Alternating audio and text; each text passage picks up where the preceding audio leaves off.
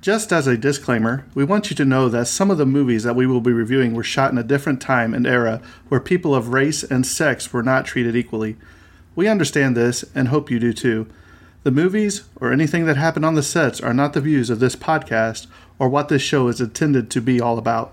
Exactly. And we want to give due diligence in presenting the movie and not the views of the cast or directors or anyone involved. But we also feel it's necessary to let the audience know some of the background information to get a feel for what was happening at the time of shooting the film. Again, we hope you understand that we do not agree with everything that went on, and we just want to give out the information.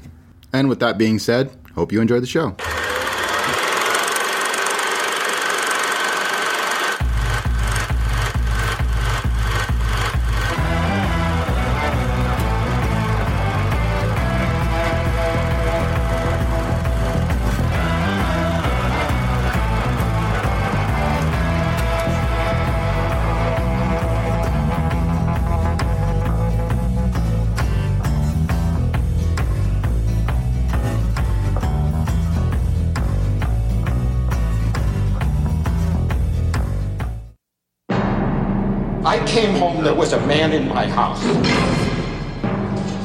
Artificial arm. Are you saying that I killed my wife? Are you saying that I crushed her skull and that I shot her?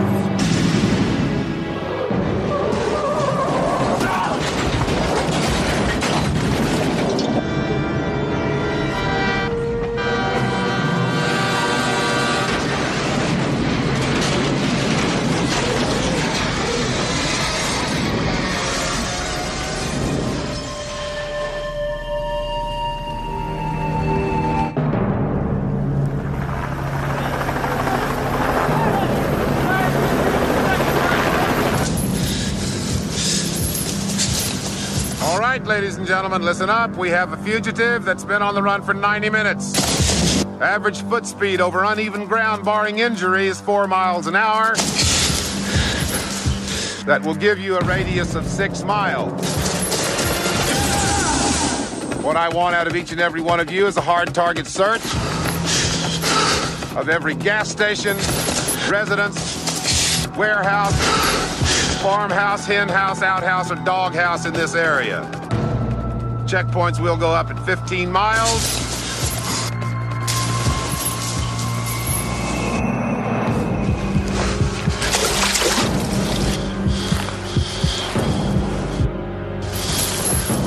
Your fugitive's name is Dr. Richard Kimball.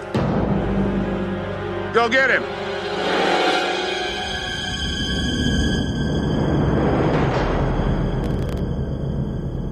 Hi, guys. Welcome back to the Tragedy of Cinema Podcast, episode 46. Today we'll be discussing The Fugitive. I'm your host, Jimbo. And yes, yes, this is not a ghost. This is not a, um, I don't know what you want to call it. This is not a mirage. we actually have found, I had to send out a special request to Tommy Lee Jones to go out and find him, but here he is. you going to say something? Or Yeah, hello, it's me. Who's, Terrence. who's me? Okay, oh, okay. Now we know who you are. so Terrence has finally decided to join us back up again. So he's had some rough go arounds lately. So, but he he came through back. this week. Well, for at least this episode, uh, you know, he's kind of like uh, the groundhog. He comes out, sees a shadow, and he goes back away for like a year. Uh, so, yep, the fugitive. We were supposed to cover this about a, a month ago, a month and a half ago, or whatever, Yeah. right after Lost Boys, I think. Uh, so, but yes, he's back. So, Terrence, I'm not going to let you get off without a question today. So, we're going to throw this out here. What Oh, would you say is your top two favorite Tommy Lee Jones movies? Ooh, top two favorite Tommy Lee Jones movies. Men in Black, for one. The first one? Yeah, the first Okay. one. Um, the second one. I would say this. His his acting is incredible in this. Right, and I- and I'm I'm even of all gonna- the Tommy Lee Jones movies, and I'm just like, the other, the, this one just really stands out. Right. I, I think he does an outstanding performance this, but I but one that I'm always going to be partial to is when he played Two Face. Oh, yeah, absolutely. so yeah, it was. it- you know, the thing about those Batman movies, they were so over the top, comic book looking that they were perfect. You know. Oh yeah, I loved it. I mean, it, it fit the sort of you know bombasticness of the comics at the time. You know, and Right. uh, So yeah, it, it worked. So, there you have it, Terrence. Let's just go ahead and jump right into this. It's been a while. It has. Uh, all right. So, The Fugitive release date August 6, 1993.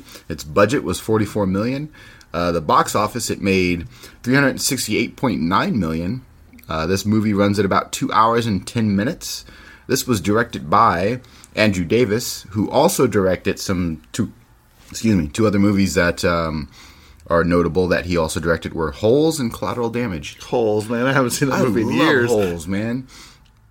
All right, so uh, writing credits goes to Jeb Stuart, screenplay, uh, David Twohy, screenplay and story, uh, Roy Higgins, characters, and then we also have uh, additional uh, writer contributions to Robert Mark Kamen, David Newman, David Glear, and Walter Hill uh, also contributed to the script.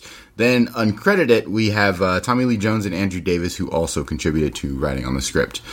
Uh, we have the technical specs, which is uh, this is in Dolby Stereo for four channels, so you can get all around the living room sound with this one.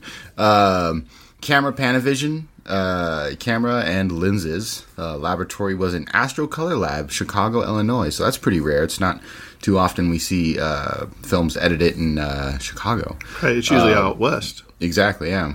Uh, which is where it was also edited uh, for The prints, which was Technicolor Hollywood USA. Aspect ratio 1.85 by 1. Uh, so that's a new interesting ratio. Um, then we have film length uh, 3.577 uh, meters in Sweden. Negative format 35 millimeter, also horizontal. Uh, cinematographic process is spherical and VistaVision for the effective shots. Um, there's a lot of really interesting and I, I think uh, incredible cinematography, and you'll see later in the awards um, how they were recognized for that. Uh, then we have uh, the cinematographer, which was Michael Chapman, and this was edited by Don Brochu, David Finfer, Dean Goodhill, Dov Hoenig, Richard Nord, and Dennis uh, Virkler. Production company is uh, Kopelson Entertainment. I don't think we've heard of that That's either. A, that's a new one. Yeah, well, I mean, that's just the first time we've mentioned production company in general. So we actually had a production company to find with this one. And uh, this was distributed by Warner Brothers. Dun, dun, dun. All right, the now off to the awards. Ta-da. So uh, we have the Academy Awards USA 1994. Uh, it won an Oscar for Best Actor in a Supporting Role, Tommy Lee Jones. Then we have um, the nominations for Best Picture, Best Cinematography, Best Sound, Best Film Editing, Best Sound and uh, Best Effects and Sound Effects Editing, and Best Music Original Score. And we have the Golden Globes USA 1994. They won a Golden Globe for Best Performance by an actor in a supporting role in a motion picture, Tommy Lee Jones. You're going to see that a lot. uh, they were also nominated for Best Director in Motion Picture, Best Performance by an Actor in Motion Picture, uh, Drama, obviously Harrison Ford. Then we have the BAFTA Awards. 1994, uh, they won BAFTA Film Award for Best Sound, which included uh, John the Hugh, Bruce Stambler, Becky Sullivan, Scott D. Smith, Donald O. Mitchell, Michael Herbick, and Frank A. Montaño. Can I just say you're doing an outstanding job on the names today? Some of them I know I got wrong, but I'm just blasting through it. But also, I do believe that is that is like one of the few times that we've actually mentioned a woman's name in the awards too that I can remember. Maybe outside of wardrobe, you know what I mean. oh no, there's been a handful in both writing, uh, editing. Uh, So go ahead and give me a few. Oh, I know off the top of my head. I don't have that kind of memory. All right. Uh, then we have um, they were nominated for uh, the BAFTA awards: um, Best Actor in Supporting Role, Best Editing, and Best Special Effects.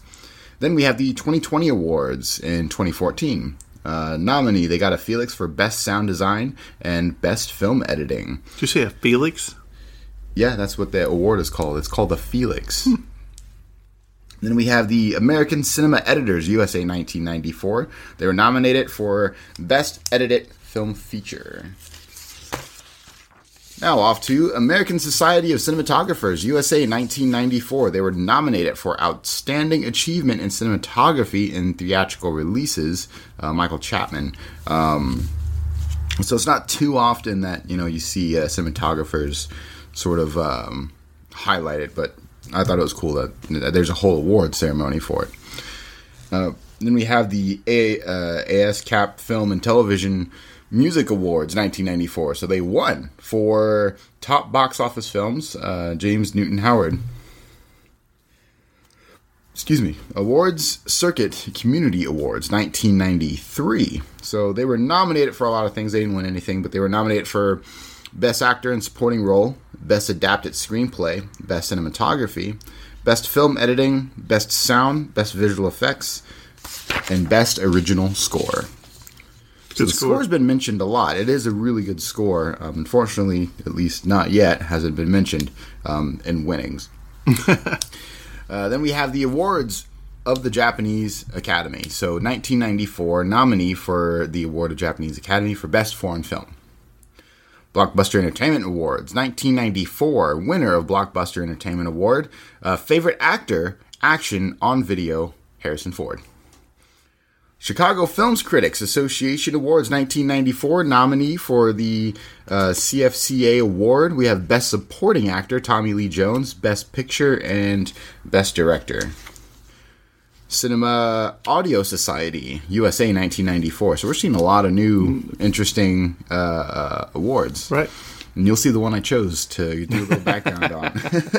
so, winner, the CAS Award uh, for Outstanding Achievement in Sound Mixing for Feature Films. That's Donald O. Mitchell, uh, Michael Herbick, Frank O. Montaño, and Scott D. Smith um, uh, for re recordings and the production mixers.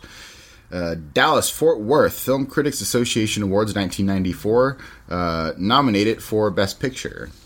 Directors Guild of America USA 1994 they were nominated for Outstanding Directional Achievement in Motion Pictures.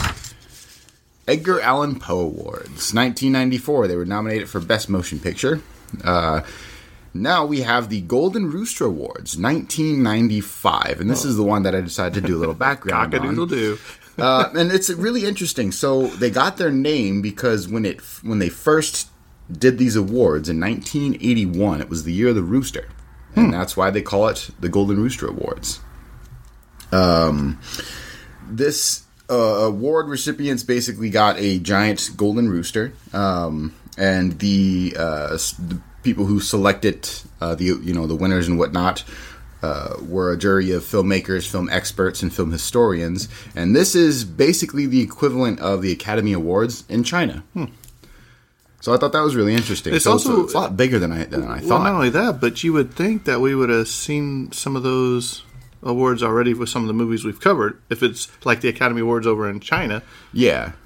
Well, I, I also think um, that you know you're also comparing you know foreign films, so that's everywhere around the world, and I, I'd imagine that you know uh, we're competing with uh, right? But here's what you need to realize. I found this, and I was going to throw it in somewhere, but this is the perfect spot to throw it in. Is Oh, yeah. this was the first American movie shown in Chinese theaters in over 40 years. Audiences accustomed to local movies were blown away when they saw it and became a huge hit over there. So, Oh, wow, okay. over- it was the first movie in 40 years that had been in China. Well, that explains everything, Right.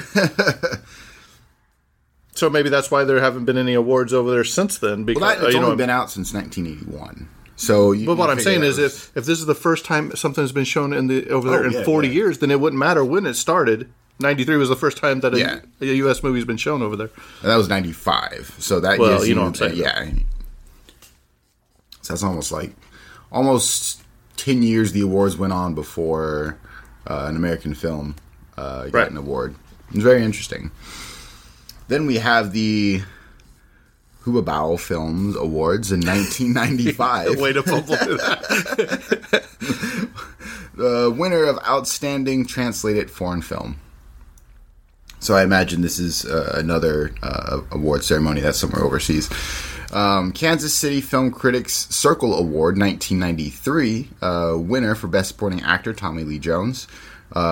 Another winning Best Supporting Actor Tommy Lee Jones in the Los Angeles Film Critics Association Awards in 1993. Then we have the Motion Picture of Sound Editors USA 1994. They were nominated for Best Sound Editing Visual Effects. Last couple ones, we have the MTV MTV Awards 1994. Oh man, remember when they did that?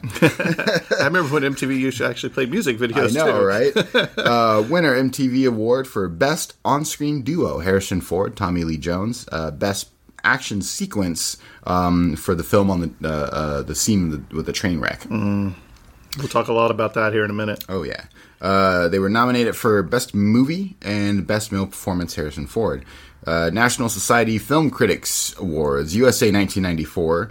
Uh, they were nominated for Best Supporting Actor, obviously Tommy Lee Jones. Um, it tied with Leonardo DiCaprio uh, for What's Eating Gilbert Grape at 19, that which came out same year, uh, and This Boy's Life. So it's interesting to see what they tied for in uh, nominations. Then we have the New York's Film Critics Circle Awards 1993 Best Supporting Actor, Tommy Lee Jones. And then finally, the PGA Awards 1994, uh, nominated for Outstanding Producer of Theatrical Motion Pictures. All right, so let's There was a lot. I mean, There was a lot of mostly awards. nominations, but there was definitely a lot of uh, winning of awards. But you know, I mean, this is- goes to show how good of a movie This is one of the movies that I actually read the book before I watched the movie. This and I think Robin Hood Prince of Thieves. Those two, right? So, but but I remember when I read the book and I saw the movie. This was almost exactly to the T of the book, which I thought was amazing because Oh, nice. it usually doesn't go that way, or Oh, the yeah, book's for sure. usually better. You know what They I mean? They always take some liberties somewhere. right? So the cast. Um, so when we get to this part, there's going to be some people playing certain parts that were tried out or one they wanted, and we'll see what you think if they could have pulled it off, Terrence. So of course, Harrison Ford, yes, Han Solo, played Doctor Richard Kimball. Are you ready for this list? Let's hear it. Kevin Costner. Hmm. Yes or no? Do you think I, he could I- have played I can it? see Kevin Costner. Arnold Schwarzenegger. I didn't kill my wife. that would have changed this movie completely, and then we'd be having a different conversation. I think. uh, Michael Douglas. Michael Douglas. That would be an interesting. That one. would be interesting. Yeah, for sure. Michael Keaton. oh yeah, for sure. Michael Definitely. Keaton. Yeah, yeah.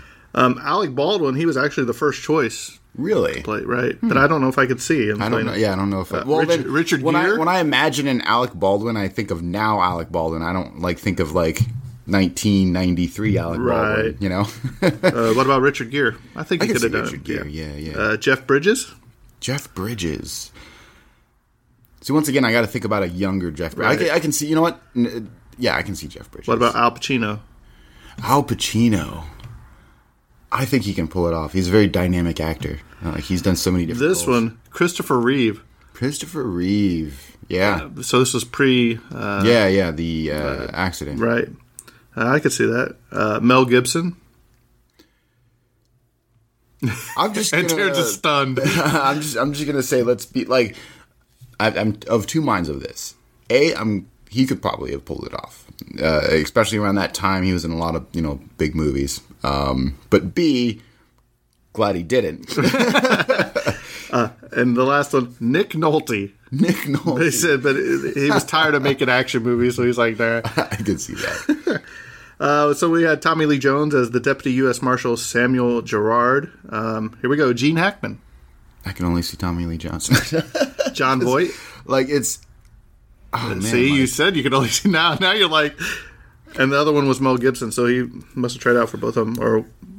phenomenal i- know I'm really glad they went with Tommy Lee Jones because it's just phenomenal in that role.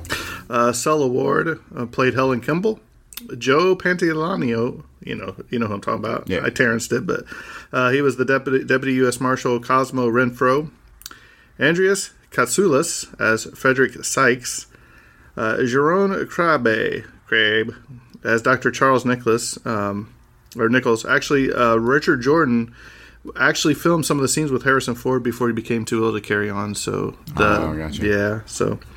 Uh, Daniel Roebuck as Deputy U.S. Marshal Robert Biggs, Tom Wood as Deputy U.S. Marshal Noah Newman, L. Scott Caldwell as Deputy U.S. Marshal Aaron Poole, Johnny Lee Davenport as Deputy U.S. Marshal Henry, Julianne Moore as Dr. Anne E.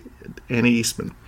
Uh, Ron Dean as Detective Kelly, Joseph Kosala as Detective Rossetti, uh, Jane Lynch as Dr. Kathy Wahlund, uh, Dick Cusack as Attorney Walter Guthrie, Andy Romano as Judge Bennett, Nick Searcy as Sheriff Rollins, Eddie Bo Smith as Copeland, Neil Flynn as a transit cop, Richard Riehle as an old guard, Kirsten Nelson as hospital secretary, David Darlow as Dr. Alec Lentz, Frank Ray Perilli as corrections officer, and Lester Holt. Yes, the Dateline Lester Holt. I was like, wait a minute. he played a newscaster. Oh, It's actually Oh, him. yeah, it really yeah. is. Huh. Uh, so, uh, Terrence, would you like to give a synopsis off the top of your head?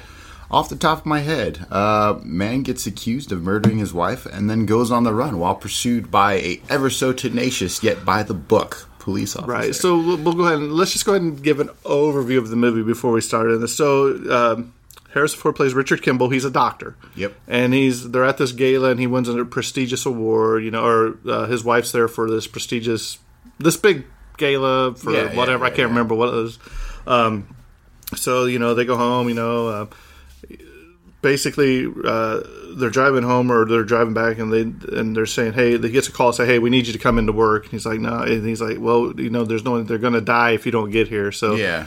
He hangs up he's really upset so you know you see him in the operating room operating or whatever and um, basically he gets home and uh, but see the thing i like about this is they don't they leave it wide open at the beginning They really do. and we'll talk about that in a minute. But so basically, he gets home, his wife's dead. Uh, you see him getting charged for the murder, uh, but you don't know what's going on right now. And uh, he gets, uh, they're transferring him from this prison to another maximum security prison. Uh, the bus, uh, the uh, some convicts on there. Uh, basically stabs or you know shoots a couple of the guys. The, Yeah. the, the bus comes to a resting stop on a train track. A train's coming. Harrison Ford jumps off with this other guy, and now they're and uh, they're on. A, he's on the run, and they call in the U.S. Uh, Marshals to come in. This is where Tommy Lee Jones come in, uh, Samuel Gerard, and uh, they're basically manhunting Harrison Ford. And Harrison Ford, this whole time, has claimed he was innocent. So now he's um, he's really crazy because he's going back into the city that he was wanted Exactly. to prove his innocence, uh, to find the person that killed him because he says a one armed man did it when he was wrestling with him. And Tommy Lee Jones, and it's a great. If you haven't seen this movie, man, it's it's one of my probably top ten favorite movies of all time, just because it's it starts off and it doesn't stop. It's just total nonstop movement, action all the way across. Very well paced. Very well done. Right. So, um, like I, like we were talking about the opening scene, like um, it's just giving you like little pieces. Like it'll it'll it'll show him like at the at the uh, party, and then it'll show him uh, like his wife getting thrown around the room. Yeah, and, yeah. and you don't know what's going on. And uh, It's giving you snippets of kind of what's going on, uh, which they elaborate later, which is a, a really, really good, uh, worked out well in this movie. Right. and uh, you know the part that always gets me is um, Richard's coming home, and his wife's on the phone with nine one one, Yep. and this is what basically this is what basically puts him away because uh, he's uh she's on the phone. I wonder like she, she's like help. Uh, uh, they're trying to he's trying to kill me, and they're like who ma'am who's trying to kill you? And he, in her voice, you know Richard, you know because she hears him coming up the stairs. It's not that Richard's trying to kill her. It's that she's trying to warn Richard he's still here basically. Yep. And the, then the guy hangs up the phone or whatever. You know what I mean? And then there's a big scuffle, and, and Harrison Ford or Richard Kimball basically knows it's a one armed man because when he was wrestling with him, it popped like uh, the prosthetic out of his Pop, yeah, joint, popped off. right? So that opening scene, and then it, then it goes. You know, they go to the court and they say, "Well, let's hear it from your wife's own words." From the grave, Yep. and they play that recording of 911, and basically That's the pretty much signed, still delivered. You know what I mean? Um, so here we go. We'll talk a little bit about the, the fun stuff. Um, when Harrison Ford's running through the woods, he actually damaged some of his ligaments in the in the in the uh, as he tripped or fall. He damaged some of the yeah. ligaments in his leg. Oh, dang. He refused to take surgery until the end of filming. Oh, geez. So that his character would keep the limp the rest of the movie. so any scene after that is subsequently he's you, when you see him running, you can always Talk see about keeping You always see him like kind of stumbling. Yeah, you know what I mean? And I thought it was just acting, but it's actually he's hurt. Um, Harrison Ford was the first actor to sign on the film in September 1992 and personally agreed with Andrew Davis directing the film after seeing Under Siege in 1992 and being very impressed with the results. nice. Um, there's a lot of stuff I'm going to cover here, but uh, th- there's certain things I want to I got grouped together that we'll go back and talk. So we'll be jumping around this movie for a little bit. Oh yeah, yeah. When the police are interrogating Richard Kimball, remember they got him in there and they're interrogating. It was all improvised. He didn't know what questions were going to be asked from him. You know, I mean, he didn't want to know. You know, so when he Yeah, sat there, and, you know, he kind of got that days. Um, Harrison nervous Ford and. Tommy Lee Jones improvised a lot of their scenes. They said. Um, Harrison Ford and the producers over, argued over if he should be sentenced to death or if he should be life in prison. Yeah. Uh, they filmed it both ways, they say. Huh. Uh, but in the end, the producers won out. So, uh, Harrison Ford shadowed doctors at the University of Chicago Medical Center to prepare for his role. He said it allows you to move and act as if you've done things a hundred times. Hmm, that's he really uh, uh, invested in his role.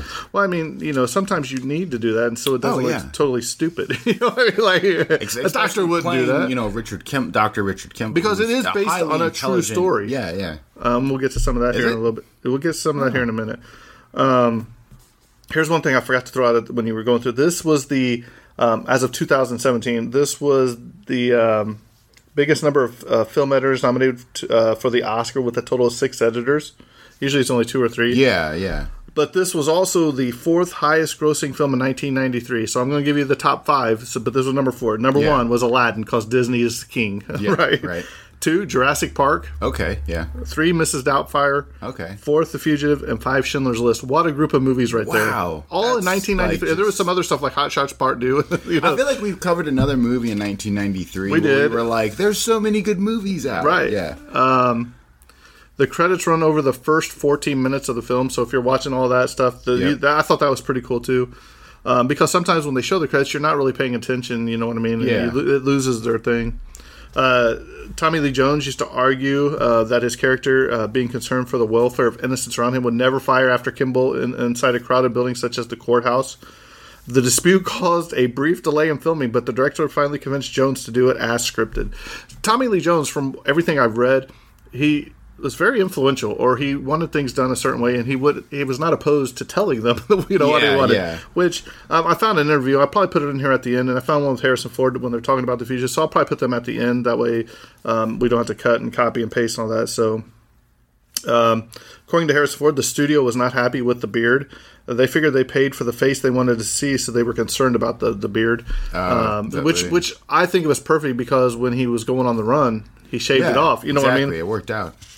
Uh, the filming began before the script was actually completed. Huh. Uh, that actually happens a lot. Um, Right. So I'm not. I'm not surprised. Uh, here it is. An NBC Nightly News anchor Lester Holt is one of the reporters outside the hotel at the end of the movie. But Harrison Ford has never seen a single episode of the television series The Fugitive, which the film is based on. Oh, yeah, I know yeah. Terrence probably hasn't seen an episode of it either. Ah, so- no, I have not. I was gonna say. I'm pretty sure there's plenty of people. Uh, the weather was so cold, the crew filmed some of the scenes that Tommy Lee Jones recalled that the batteries on the camera kept freezing. oh, geez. The screenplay spent five years in development, going through nine writers and 25 different drafts. That's, well, I'm not surprised about the amount of drafts. Like, especially nowadays, you, uh, scripts in the writing room will go through. No one keeps track anymore. Right, but what that movie we covered so before, many. remember where they start writing something, Yeah. and then somebody comes in and they, they nix half the script, and then somebody else comes in and nix half. You know what I mean? So Yeah. nine writers is crazy. Um, the river was so cold that the crews kept uh, hot tubs of or tubs of hot water um, off camera to keep Harrison Ford warm. Um, the location of the dam, um, we'll talk a little bit about that in a little bit too. Um, but the dam used in the exterior shots is the Cheoah Dam, uh, Tapoco, Graham County, North Carolina. The dam can be viewed clearly from North Carolina State Highway 129, just north of Tapoco. So that's interesting. I'd like to go visit that sometime. Uh, the uh, Davis, the was he the director? Is that what you said? Director Andrew Davis, yeah. Uh, they said he tried to use uh, avoid using artificial light whenever possible, which I think it worked in this movie too. Oh yeah, for sure. I mean that that that's um. There's a lot of different directors who, who try to accomplish that, but it, during certain movies and certain scenes, it's just really difficult to do without. So, but the fact that he pulled it off is is great. Right. Um, after the movie came out, the Hilton offered tours to show where the movie was filmed. Oh, that's cool. I'd, I'd love to do it. Um, Think they still do that? The I don't know. I'm sure somewhere Maybe. maybe a little town that they filmed in. You know what I mean? Uh, the I don't bargain speech Gerard gives to Newman after rescuing him from being taken hostage was written by Tommy Lee Jones. Jones did not like the way it was written in the script and, and th- thought it didn't sound natural enough for a conversation between the two men, both coming down from an adrenaline rush, and one of which is, was shell shocked would have. Director Andrew, Andrew Davis agreed and let Jones reword the dialogue as he saw fit. So there's where that writing credit goes. Right. Uh, with- well, that's just part of it. you know Yeah, I mean? I'm sure he, he voiced his opinion on uh, various amount of things. L. Ski- L. Scott Caldwell, who is Marshall, Marshall Poole, and Daniel Roebuck, Marshall Biggs, both portrayed castaways on Lost, the TV show. Uh, Caldwell played Rose Nadler, and Roebuck played cranky science teacher Dr. Leslie Arzt. Hmm. So, Good old Lost. right. Uh, so we're going to talk about that in a second. So you see my notes. I got them spread all over the place, like like normal. Um, Harrison Ford and Tommy Lee Jones only share four scenes in the entire film where they exchange dialogue: the tunnel, and the laundry, on the phone, and in the car. So that's pretty crazy for this.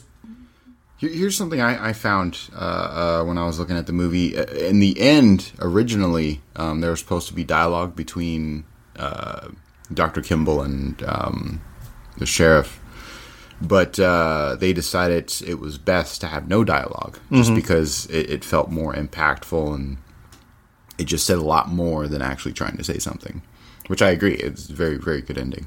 Right, and and the ending. What I thought was really cool about this ending was when they Tommy Lee Jones finally, you know, Harrison Ford. They walk out of there and they get in the uh, the cop car, and he leans over and he unlocks his handcuffs. You know what I mean? Yep. And and he gives him some ice to put on his hands or whatever. So I think he finally realized, hey, he really didn't do it. You know, and he was just trying to prove his innocence, even though.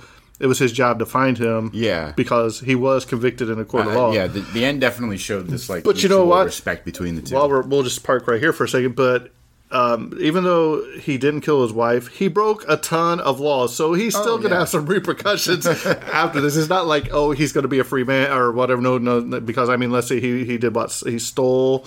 Uh, the clothing. He broke into the house. He Yep. broke into the medical, the hospital, into the different things and all that. So I'm sure he's going to catch catch a case or two. yeah, something.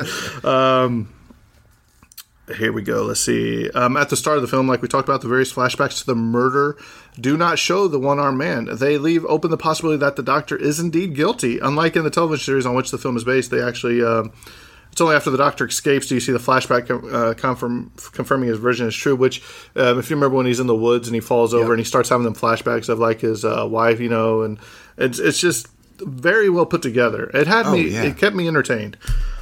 Um, in real life, after having proven he was not guilty of the murder of his wife, Richard Kimball would likely still face. Oh, here we saw about the uh, among crimes of robbery, identity theft, forgery. Um, he would not be uh, automatically for his, you know, forgiven. yeah, Um, this is rated U, unrestricted public exhibition in India. huh? This is one of the few action films where Harrison Ford doesn't kill anyone. That's true. I was gonna say, yeah, almost everything he kills somebody. That's very true. Um, if you if you pay close attention um, in the background, you know you see different things that point to Harrison Ford. Like uh, Yeah. there's a Ford truck, and there's also the Harrison Hotel. So uh, they put a little play on the words. That's funny. The real Dr. Kimball lost his medical license and became a um, professional wrestler. And his finisher was the mandible claw, as portrayed by Mick Foley. so I thought, I thought What that's a crazy. career change. I know. You can't be a doctor, so what are you going to do? You know what? I think I'll be a professional wrestler. I've Right. always wanted to do that. So let's talk about a couple of scenes in this movie that stand out. Number one, the probably the biggest one is the train scene. Yeah. Um, The, the wreck train and the bus remain a tourist attraction still in Dillsboro, North Carolina. You want to take a road trip? Let's do it. What? Well, you got to take a break, Terrence. I got to pee. All right, we're back. Terrence has uh, came back. Looks a lot better now. Want to do the dance? So, let's see what we talking about. We're talking about the train, Yeah, weren't the we? train and the bus. Andrew Davis only had one chance to crash the train, Oh. and he had to get it right. So he consulted an array of engineers, stunt doubles, and the insurance company to predict what would happen. The train was expected to crash into the bus at 35 miles per hour, but the director was in error. The train came in at 42 miles per hour. no. Nevertheless, the scene went directly As planned. I was like, can you imagine? Dang. You have the insurance company and everybody standing by. Well, nobody needs to get hurt. It's only going to come at 35 miles an hour. But Not that quick. right. Okay, that was a little quick. Um, the train was actually crashed for the movie, although Richard Kimball jumping free was a uh, computer generated Oh, image yeah, jumping yeah, over that. course. This was this is the part that I thought was interesting. It proved to be cheaper to use full size locomotives at around twenty thousand dollars each, rather than creating the crash scene using miniatures. As the budget was quite tight, it was impossible to rehearse this key scene, and it was a one shot deal. So I'm thinking at twenty thousand dollars each, how many trains was like five, six cars? More. than a miniature set. I, d- uh, you know, It, that kind of blows my mind. How is a miniature set like way more? unless you had to have a special camera and film and all that, you know, to zoom yeah. in and all that. I, but it, it was awesome. Uh, like I said, the train scenes were filmed in Dillsboro, North Carolina. The engine used, which was not destroyed, now pulls a dinner train. During a ride on that train, props from the making of the film can be seen, including the prison bus and the shell of the engine that crashed into the bus. Uh, it's next. Uh, Dillsboro is next to the town of Sil- uh, Sylvia, where the local hospital we used for filming the hospital scenes at the beginning of the film and the ambulance getaway. We are going to have to take a road trip, That's my pretty friend. awesome. That's a lot of stuff. And Can you imagine being on the uh, on the train? You know, just riding Right. around, and it's like uh, it's like it's like a movie buff's dream. You know what I Right. mean? And it's a dinner car. so right? there you go. Dinner and a show. Um, let's see here. Um, okay, this is the next thing I'll talk about. Let me see if there's anything else here about the locomotive, real quick. Uh, yes. The locomotive, uh, locomotive wrecked was a former Norfolk and Western EMD GP30 536 C slash N 27369. For you tre- uh, train buffs out there. Right. true, true. Uh, it was purchased uh, out of the deadline of retired engines in the former Virginia Railway South Yard in Roanoke, Virginia, where it had been stored uh, by 1992. It was repainted into the scheme of the fictional Illinois Southern Railroad, but kept its original road number. The crash was filmed on the Great Smoky Mountain Railroad near Dillsboro, North Carolina. Hmm. Um, we were talking about um, uh, the real. Um, where did I go? Here it is. No, the Real Richard Kimball. No. Oh yeah. Uh, well, no, no, not the real Richard Kimball. But what I'm saying is the guy that played uh, in the original television series. Oh, Richard okay. Kimball. Yeah, yeah. He was played by David Janssen um, in the original Fusion in 1963. His mother, Berniece Janssen, is an extra in the courtroom scene. You can spot her behind Harrison Ford's head when they play the 911 call. And when he is declared guilty, she is whispering with another woman. So they actually did a little throwback to her. Here's a here's a little interesting fact about the original Fugitive. So at That the you've never seen. That I've never seen, but I know this fact. So uh, I think you make up your facts some of the time in an alternate universe. this is an actual fact. So um, Is a, a, At- a at the time- fact? at, at the time, uh, it, it wasn't common for television shows to end, to have you know, uh, you know, the whole season finale type thing, just because um, at the time they believed that viewers didn't like to see things end. So uh, the original show was one of uh, um, the few shows that actually end around that time. That actually had a kind of a rush, but it did have an ending because they're like, we, we have to give an ending to this just to see where you know what happens to him. Um, but the show is just supposed to keep going and end like out of nowhere, um, like most television shows around that time. But it was actually one of the few that finished. All right, and this is this was this this I think was probably one of the most interesting things out of this whole thing that I found. The parade scene, the the St. Patrick's Day parade. Yep. Uh, It's not scripted. Um, there was a later uh, late addition to Andrew Davis, um, Oh yeah, they did that. a native of Chicago. He said he really wanted to capture the parade and was granted permission from the mayor's office to film the day of the parade. The entire sequence was shot with a handheld Steadicam. Without rehearsal, Harrison Ford and Tommy Lee Jones went out into the crowd and did their thing, with camera operators running around trying to keep up. Ford observed that since his character was keeping a low profile, it meant he himself didn't stand out much and lasted several minutes in the crowd before he was being recognized. Yep. Also, um, he they, he did get permission to walk with the plumbers union. He's like, we didn't want uh, we didn't stage anything. I just inserted myself in the middle of the parade. so Terrence, take it away. Tell me what you think of the fugitive. So this is an excellent, I would say, action uh, mystery thriller. action thriller. Um, yeah, let's put it in action thriller.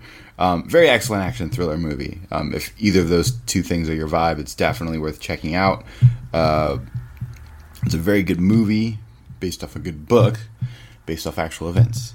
right. It, it- you know it, it comes full circle. it does. It does. Um, and then amazing performance by Tommy Lee Jones. Like obviously, you know Harrison Ford, great performance. Um, but but this is And- and like some peak Tommy Lee Jones right and. I'm sure we probably played it in the trailer for this movie at the beginning, but if not, that speech where he gives when he pulls up on the scene and he's like, Oh, "Well, I'm yeah. taking over now," and then he's like. Ladies and gentlemen, our fugitive's name's Dr. Richard Kimball. You know, he's been on the run for two hours. We need to set up this square radius of seven Yep. miles. He's like, I want to check every outhouse, uh, hen house, dog house, warehouse.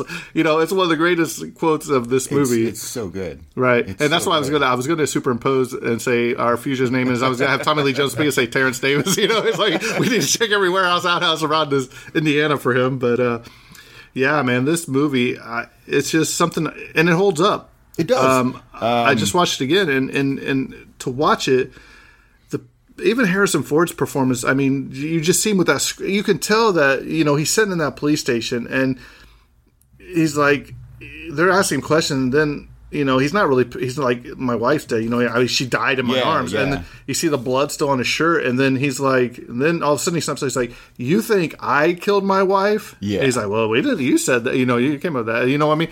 And just to see how everything that he goes through, like, um, and you know what? He's even playing with Tommy Lee Jones. You know, he calls him up. He say, "Hey, look, this is Richard Kimball," and he's Yeah. like, "I didn't kill my wife." He's like, but I'm on real close to finding out who did or whatever. And you know, they hear the trolley bells or whatever, Yep. and they're like, "Hey, those trolley bells, you know, they they don't have them in wherever he was the crash happened." He's like, he's back at the city, you know, there he's in their city, and then just the whole when he when he starts going through and he starts crossing off the one armed man names, you know, he went Yep. through the computer and he wrote down like the twenty names. Like he calls one of them's mom and said that he had died like three years ago, so he crosses him off the list, you know, and he just the methodical way he did it. And then another touching scene is when um, he's in the hospital, and I think this is one of my favorite parts of the movie. He's in the hospital, you know what I mean, and they're they're crowded, and they wheel that boy up, and he's like he can't breathe.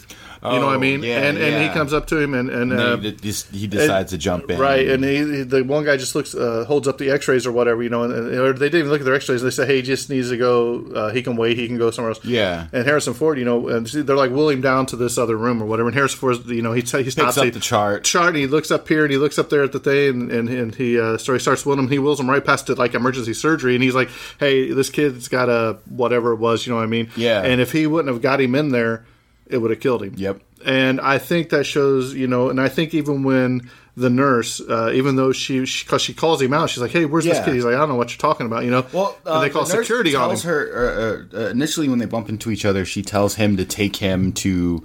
Uh, uh, she's like, "Oh, take him to you know wherever," and then he's like, "Okay," and then that's when they looked at the chart, and then she bumps into him again, and then she's like, "That patient never made it to this location. Instead, they ended up here." Like, why were you looking at the chart? And he's like, "Oh, it's just a hobby of mine Right. to like look at charts."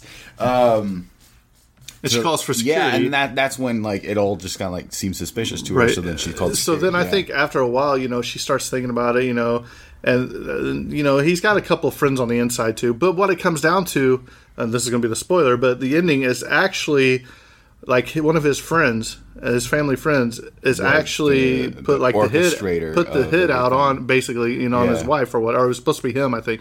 You know, what I mean, supposed to be him in, instead. and he's the one that hired like Yeah. the one arm man, and you know, and he calls the guy. He's like, "Look, he's still here." You know what I mean? well, Uh, because uh, um, Dr. Kimball was the only thing sort of standing in the way to him and selling a multi-million dollar product, basically. right. Uh, to which the uh, I don't remember his name, but the you know the villain of the show, the antagonist, which you don't even know until pretty much the very end. Um, uh, uh, he had tampered with some of the test results, Right. Uh, so then They it- switched uh, them out, Yeah, remember? exactly. Switched them out, so it all looked good.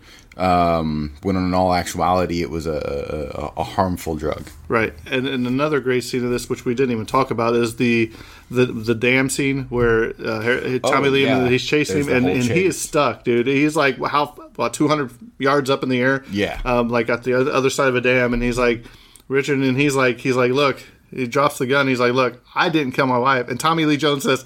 I don't care, you know. Oh, yeah, I love so, he- so you see, he's like, turn around, care. you know, put your hands behind you. So he turns around. He's like, Richard, I, you know, maybe she. So you see, he's like, don't do anything stupid. And he turns around, man, and he just jumps off that dam. You know what I mean? And so then you see Tommy Lee Jones, how dedicated he is. He's like, I want this river, you know, swept or everything. And he said, you know, he's probably swept away by the current and drowned. He's like, did you find a body? They're like, no. He's like, well, then you keep searching because he's out there. you know what I mean? this is where I wanted to jump in and that, that this movie is a great showcase of not only cat and mouse but two really intelligent characters portraying this whole cat and mouse chase. I mean, you have uh, Dr. Kimball, who is all intelligent in his own right, and he does all this stuff about just being a doctor. But then, uh, you know, everybody uh, basically gives to his credit that he's a very, very intelligent person. And he kind of gets done what he puts his mind to. And then you have uh, the the U.S. Marshal, um, who is renowned for doing his job very well, and also. Um, very by the book, but uh, you know, and, and very uh, uh, tenacious in, in his chase and it shows on both sides, like all the stuff you were highlighting with uh, Dr. Kimball um, doing all those things, showing you know he was intelligent and compassionate. But then you also have you know Tommy Lee Jones's character, um, who the dam scene is a great example where uh, it shows his intelligence of the job. You're like, okay, just because he jumped doesn't mean I I won't believe it until I see a body.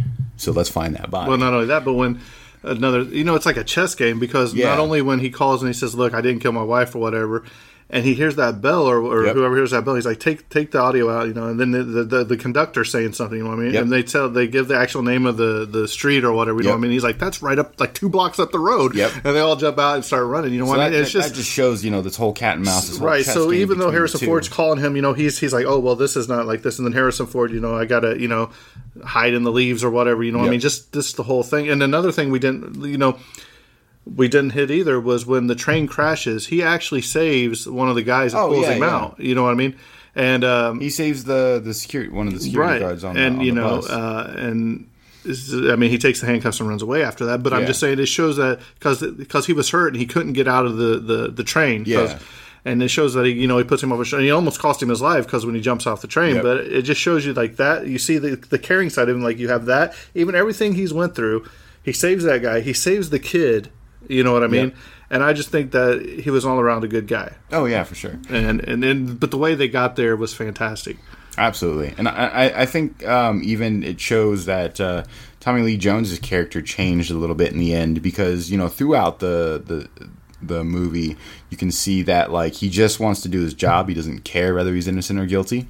Um, and then you know it it shows at that damn scene where you know he's like, "I didn't kill my wife," and he's just like, "I don't care," Right. And he really doesn't. He does. He just wants to do his job. exactly. And then uh, I think that's when you know at the very end when he takes off the handcuffs and gives him you know some ice, and there's no words exchanged, but you know there's this sort of mutual respect. But that also shows that he does care a little, but he won't come out and say it. Right. and not only that, but but to me, I wish it would have. Um, I wish it would have ended. Uh, give give given me a little bit more. You know, what I mean, like like like uh, like a like a post down the road a little bit. You know, what I mean, just something like maybe just even words to say, "Hey, Doctor Richard Kimball was you know Yeah. charged with this or whatever." Um, you know, but they they ended it right there. Maybe even where uh, Kimball and him had a.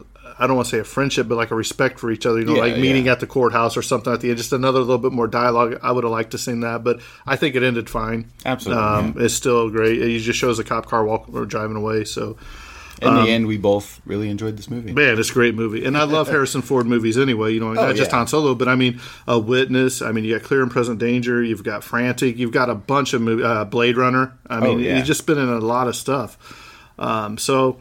Well, I think this episode's coming down to a close. Um, don't forget, you can check us out on uh, the tragedy of cinema at gmail.com if you want to send us uh, any uh, comments. Uh, leave us a review if you haven't left us a review yet. Uh, we're on Apple Podcasts, Google uh, Pl- Google Play Podcast, whatever it is. A little bit on Google Play. So I know um, Terrence is a Google guy. Yeah, so uh, that whole platform, I guess, is switching over to they, they're just dumping everything into YouTube. but see, they, they got a new thing out called Google Podcast now too that we're on.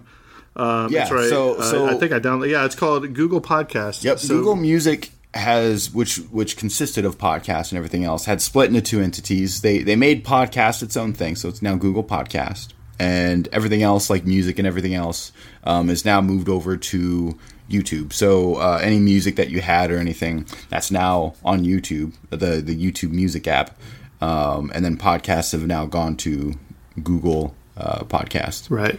So there's that. Um, also, if you haven't checked out our merchandise store, I know uh, Patty Don Fields bought a coffee mug.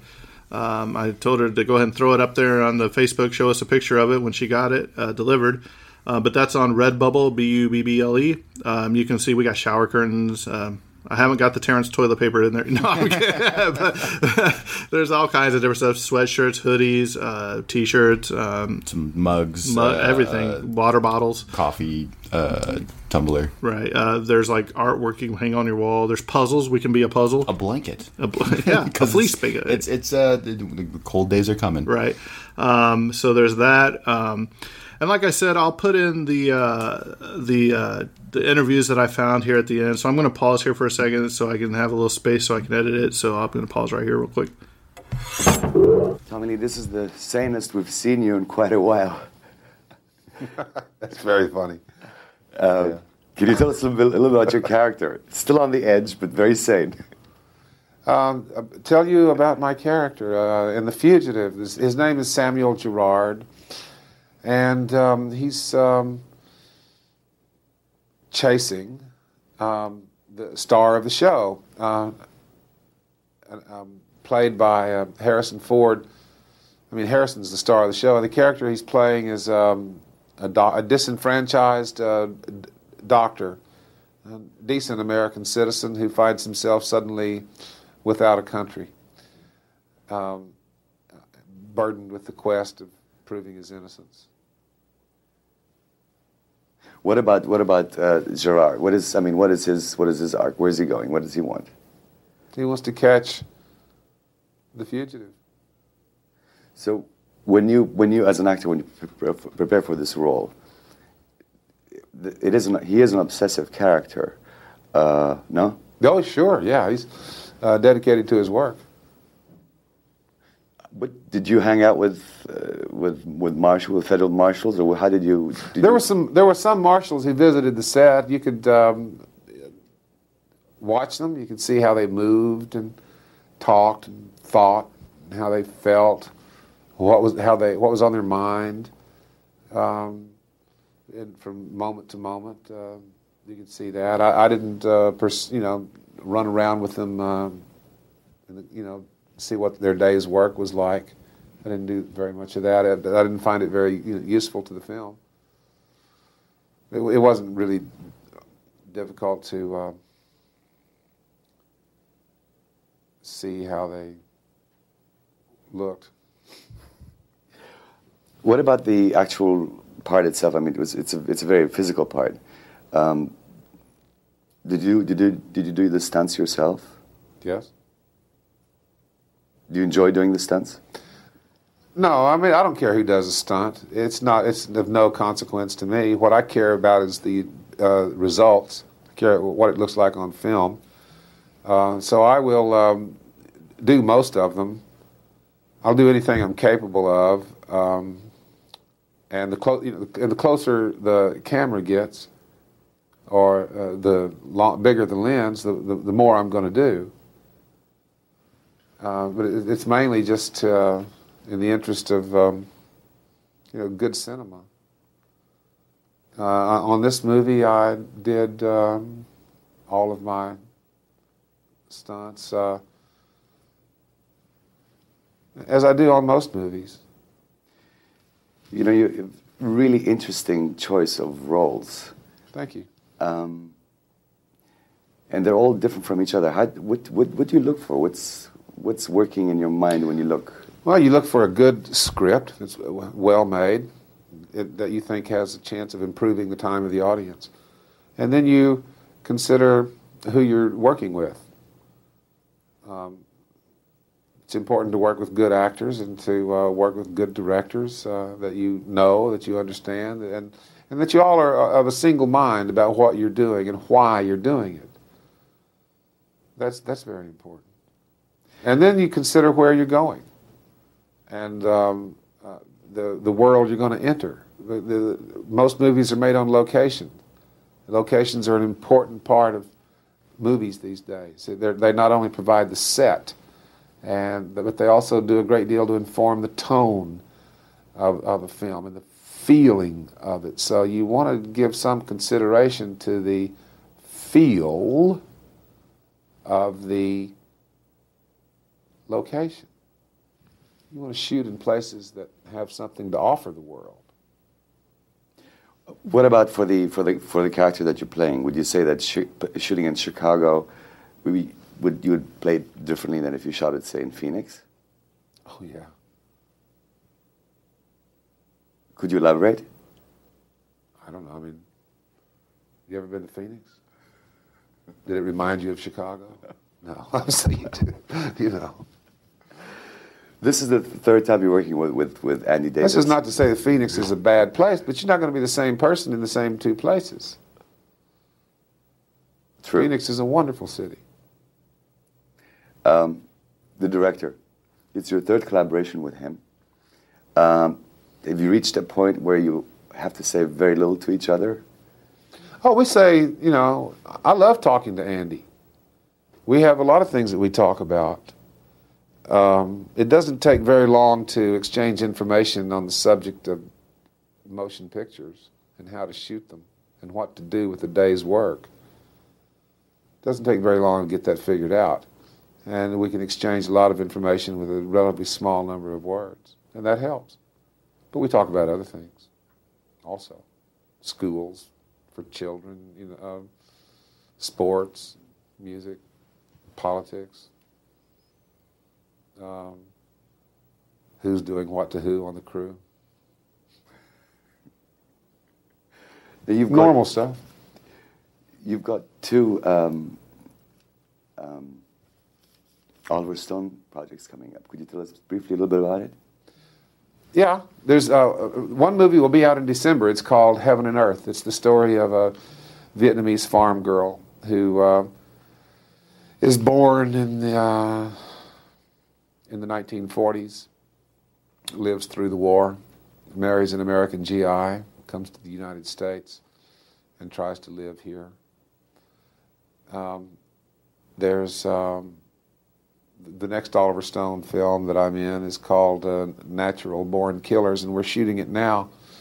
And it's a satire, um, a comedy about a young, struggling couple of serial killers and um, then after that, I'm going to go to uh, Memphis to work on uh, a, a, movie called The Client, made from John Grisham's book and directed by Joel Schumacher. And then after that, I'm going to Boston to work with my friend Jeff Bridges on a movie about um, urban terrorism called uh, Blown Away. Perfect. So we'll be seeing you quite a bit. Yeah, I mean, if all of these movies come out at the same time, we might be seeing me too much. I hope not. Thank you very much. Movie he ever does. Really? Because he's well, he's, he's done really, it all now. He's a good guy. Yeah, he can't do any more movies after that. it ruined Ronald Reagan's career. Yeah, well, he's done all good parts though. So, okay. Three, two, one, it's yours. Did your body ever send a telegram to your brain during this that, are we back doing this running thing again? um, it's it seems to be a, a, consistent element in the films that I do that there's a physical aspect to it. Um, people keep remarking on the amount of physical action in this film. I don't really remember it that way. Um, but I guess there is a lot of action. Maybe it's stretched out over making the movie, but we see you in the water, we see you run down a hall. I mean, you're, you're, it's Indiana Jones uh, physicality almost. Anyway, some of the places they put you, you're jumping off a dam, being chased by a train. Yeah. It's a lot of stuff. All you, on a day's work. Now, your, your knee got messed up in this? Uh, the third weekend, I tore my uh, a ligament in my knee, which kind of slowed me down a little bit. So that hobble in one of those scenes was real? A hobble in each of the scenes is real. so you didn't have to act too much for that. Huh? Um, what are the fans? You know, when you you don't probably have that much contact with fans. I think you try to stay up in the up in the hills of Wyoming. But what do fans want to know about you if, when you do contact them, or they do run into you at the grocery store or something? Gee, I don't know that there, that there's one consistent thing that, that people are interested in, in. And I think after this period, uh, you know, after this amount of time, people pretty much know the answers Mm-hmm. uh, to these questions. I wonder if things get brought up What like are you doing here? Yeah, what are you doing here is a good one. That's that is something they do ask. Uh, they reran the Star Wars trilogy the other weekend on the Mm-hmm. Sci-Fi Channel with Carrie Fisher, and I watched that boy Harrison Ford that was uh, doing those. You were a pretty young whippersnapper back in 1977. Well, I was older than the director and the producer. It was I was the oldest one around, other than Alec Guinness. But it was I was about 35 when I did that. Really? Yeah. You looked about like 25 though. Mm-hmm. And then when you go back and look at American Graffiti, which I did the other day on Laserdisc, you look 14. Yeah. But you still, you don't look uh, 27 now. No. So you're going backwards. It's wonderful. How'd the wife like the beard?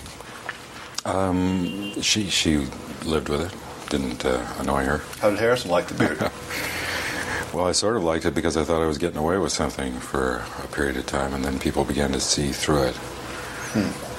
My father was a judge, and he always told me, never trust a guy in a bow tie or a beard because they're hiding something. Now, I never knew if that was true, No.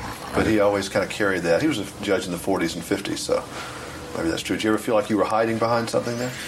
No, I'll tell you, the, the beard was uh, occasioned by the need to change physically. Uh, the period of, of time of the film is about three weeks, so there wasn't time to grow a beard for disguise, but I could shave one off quickly enough. And I felt that we had to deal with the dramatic obligation to disguise uh, me. And uh, so we went through the beard and the hair dye job, but I didn't want to get into to real disguise stuff. And, for fear of me. It looked like a Peter Sellers movie. Uh, I love the Fugitive television show. I still watch it. It comes on every afternoon on the A&E channel. Still watch it all the time. I love Janssen. I thought he was a great actor. I was with him the last day of The Fugitive. He was in Columbus, Georgia shooting The Green Beret with John Wayne. And I was a kid, and I was happened to be there at the Camellia Motel and saw him that day, and that was a big deal. Uh, were you a fan of the television show? Did you ever watch it? Can't say I really was. It was on at the same time as the Garry Moore show and the Kraft uh, Mystery Hour or something, and then those those won at my house. But you tried, you stayed away from really on purpose watching any of the old series, so you could t- yeah, totally fresh I- for you. yes, I did. Uh, I felt that I should make the character up out of the elements of this particular story, um, and not um, imitate Mm-hmm. David Janssen's success. The director did a great job with. I mean, the same things he did in this movie. I mean, it obviously has a lot of action, but there's a there's good action, there's bad action, and he was uh, he had it down. I mean, having these things, trains chasing you, and stuff like that. I mean, what's Andrew Davis? He's just kind of the new whiz kid in Hollywood with action. Well, Andy's been around for uh, long enough to serve his uh, apprenticeship and uh, and knows well how to make a movie. Uh, I think he um, uh, is particularly gifted in, in the visual aspect of it. But uh, in this case, he's not only managed that end uh, very successfully, but he's balanced the two ends of the story.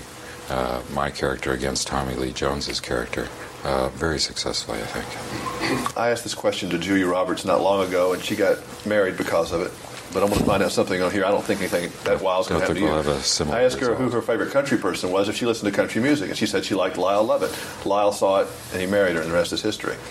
Uh, what is your musical taste? Uh, it runs the gamut. I like uh, everything from classical to country and, and a good deal in between. What do you play on the radio when you're in the truck or car? You know, I'm, I'm having a hard time finding music on the radio these days. A lot of people our age are having that problem. We listen to oldies a lot. In fact, the kids know all the words to Volare. My seven-year-old knows Volare and The Lion Sleeps Tonight. And there's something not quite right about that. Since, uh, but I like it. I'm glad.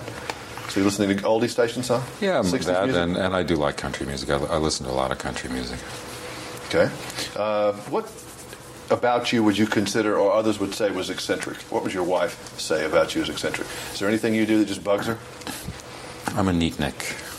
Uh, I'm very obsessive about having everything in its place. That drives her crazy. Is that everything, like in the car, Everything. everything? Everything. Are the kids neat nicks? No. No. No, no. I know. you know, I'm, this is a trend, by the way. I don't know if you realize you're not that unusual for a guy. Most people think we guys are sloppy, and I was when I was a kid. But as I got older, I became a neatnik, and a lot of the ladies are not as neat, and a lot of my children, I can't make them neat. That we're the only neatniks in the house, and uh, that's kind of interesting. Well, I, I wish you success. Yes, it doesn't work. It doesn't help. Thank you again. It's For your next seeing you again. presentation. Thank, Thank you. you. Thanks.